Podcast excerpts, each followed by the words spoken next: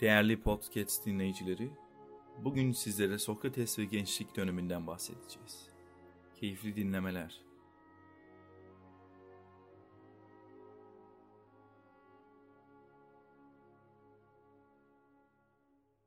Sokrates ve gençlik dönemi Hemen hemen herkes Sokrates'in adını okumuş, fikirleri ile ilgili ise de ufak cümleler ve ipuçları duymuştur. Yer yer felsefenin ya da antik felsefenin kurucusu olarak nitelendirildiğini, yer yer etiğin kurucusu olarak tanıtıldığını görmüş, okumuş olabiliriz. Ancak Sokrates'in önemli biri olduğu kadar felsefede doğru yere yerleştirilmesi de bir o kadar güçtür. Yöntemleri zaman zaman bazı günümüz felsefe yöntemlerine, örneğin tüme varıma benzetilir. Uygulaması ve aktivitesi ise zaman zaman döneminin başka öğreticilerine benzetilir. Tüm büyük düşünürler gibi felsefe dilinin buna müsaitliğinden de dolayı Sokrates'in de bazı cümleleri adeta özü sözler hatta mottolar gibi dilden dile, yazıdan yazıya paylaşılır günümüzde. Gelin bu iki bölümlük yazı dizisinde tüm bu benzetmeleri, meşhur cümlelerin altında yatan asıl anlamları ve genel bilgileri doğru bir akış ile olay örgülerinde doğru bağlantılar kurarak bir bütün halinde inceleyelim ve sorgulama ustasını, yöntemini tanıyalım. Sokrates'i tanımak ile yetinmeyip onun gibi düşünmeyi öğrenelim. Onun gibi düşünmeye başlayalım. Onun tekniğiyle felsefe aktivitesi yapalım ve ona ortak olalım. Sokrates M.Ö. 471 ve 399 yılları arasında Atina'da doğmuştur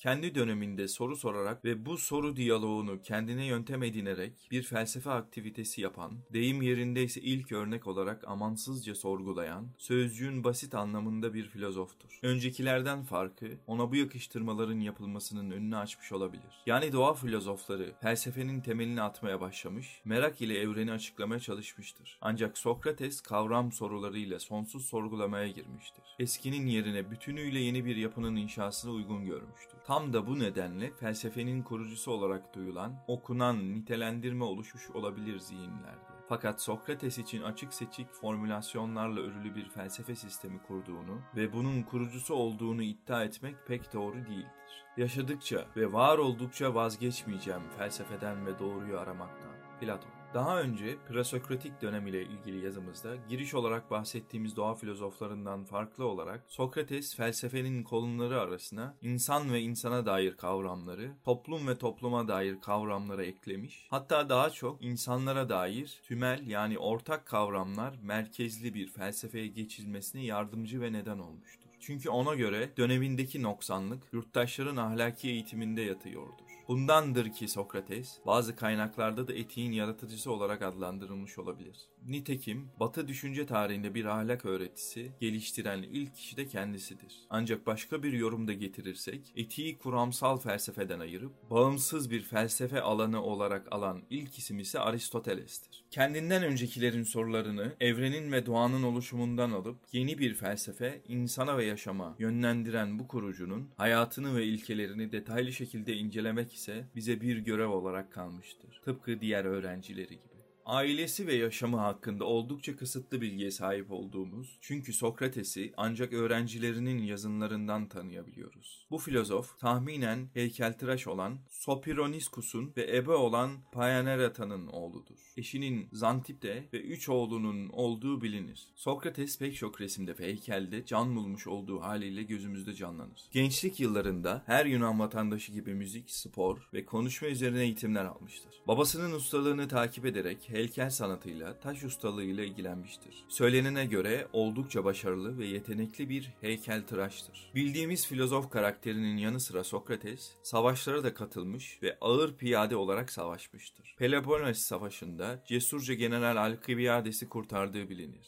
Platon'un simpozyon diyaloglarında Alkibiades kendi ağzıyla bu savaş anısını ve Sokrates'in diğer yiğitlik örneklerini dile getirmektedir. Şimdi gelelim savaşlardaki Sokrates'e isterseniz. Burada da yine hakkını vermeli. O benim yiğitlik nişanı aldığım savaş yok mu? Bu adam olmasa o savaştan sağ çıkmazdım. Yaralıydım, yanımdan ayrılmadı. Silahlarımı da beni de o kurtardı. O zaman Sokrates, komutanlara yiğitlik nişanını sana vermelerini söylemiştim. Bunda da yalanım, ayıbım var diyemezsin. Ama adım dolayısıyla komutanlar nişanı ille de benim almamı istediler. Ama komutanlardan daha çok bu nişanı almamı sen istedin. Delyon bozgununda sonra ordumuz kaç kaçarken Sokrates'i görmeliydiniz dostlar. Yolum düştü, yanından geçtim. Ben at sırtındaydım, o sırtında ağır silahlar taşıyordu. Bütün askerlerimiz çoktan çözülmüş kaçışıyorken o Lakes'le ağır ağır çekiliyordu. Tam o sırada rastladım ikisine. Görür görmez de korkmayın sizi bırakmam dedim. Orada Sokrates'i Potideia savaşından daha iyi görmek fırsatını buldum. At üstünde olduğum için daha az tehlikedeydim. İlk gördüğüm şu oldu.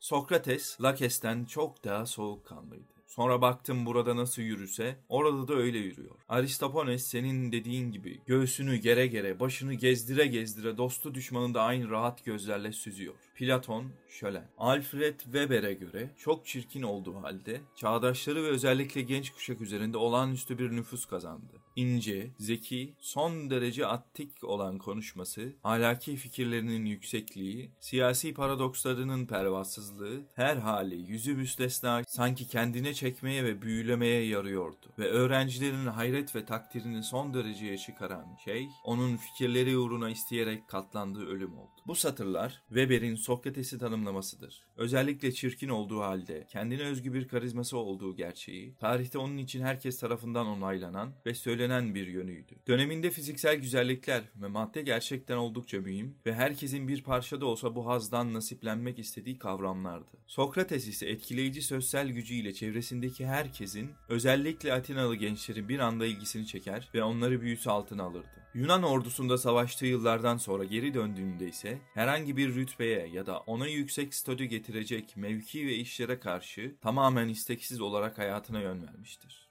Siyasette hiçbir zaman taraflı ve devamlı olarak yer almamıştır. Almamayı özellikle tercih etmiştir elbette. Zengin bir aileden gelmediği gibi geleceğinin de ayrıcalıklı sınıflarda geçmesini istemediğinden halk ile devamlı iletişim halinde ortalama bir vatandaş olarak yaşamını sürmüştür. Atina'dan savaşlar haricinde ayrıldığına dair sadece bir ya da iki örnek elimize geçen bilgiler arasındadır. Bu bağlamda diğer gezici öğretmenler ile de arasında büyük bir fark oluşur. Rahatlıkla diyebiliriz ki Sokrates, öğretmenlik mesleğini de resmi olarak icra etmiyordur. Daha doğrusu öğretmen olma isteğinde veya amacında da değildir. Ona zamanının öğretmenleri gibi bir öğretmen de diyemeyiz. Öğretmenlik olarak değil, yurttaşları uyandırma amaçlı bir istek ve yolda gitmiştir. Atina halkının tüm bu ihtişamı içerisinde tembel, avare, geveze ve kıskanç hale geldiğini düşünmüş ve çözümün ise kutsal kitapsız bu insanlara hayatın anlam ve amacının anlatılmasında daha doğrusu araştırılmasının sağlanmasında olduğuna inanmıştır. Sokrates karakteri, eleştirel zeka ve derin din duygusunun yani ölçülü bir akılcılık ve mistik inancın aynı anda bir insanda birleşmesidir. Çünkü ona göre bu zıtlıklar kök olarak bir ve aynıdır. Böylece onun tutkusu ve arzusu zihinle kavranabilecek ve ahlaki davranış için norm vazifesini görebilecek ama aynı zamanda evrensel hadiselere hakim bilge ve adil güç olduğuna inandığı ve koşulsuz olan bir şeyi aramak olarak açıklanabilir. Kendini bil.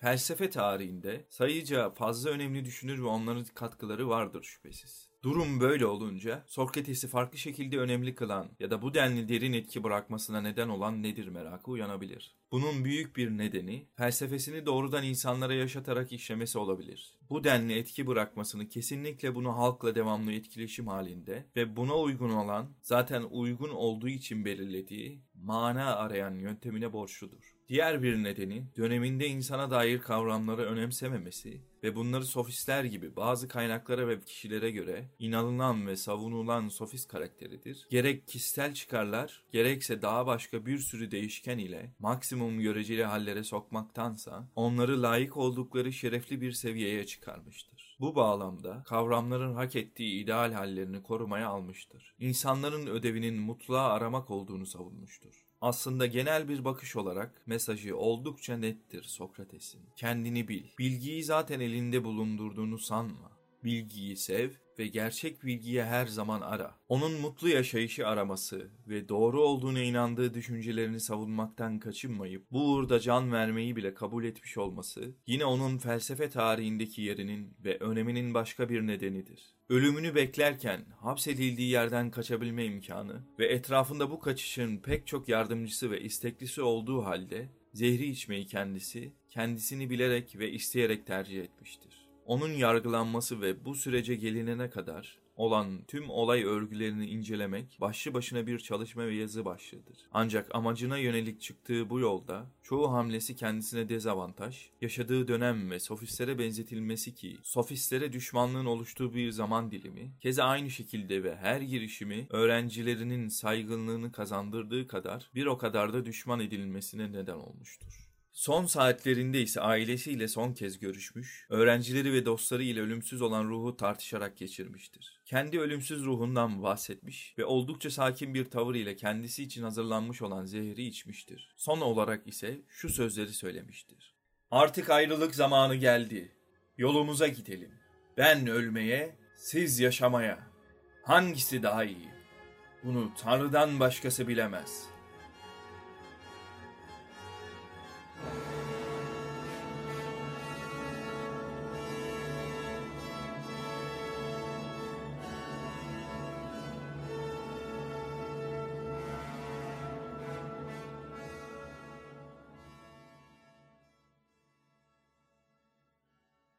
Yazan Gizem Gökçakan, seslendiren Aykut Tüzemen.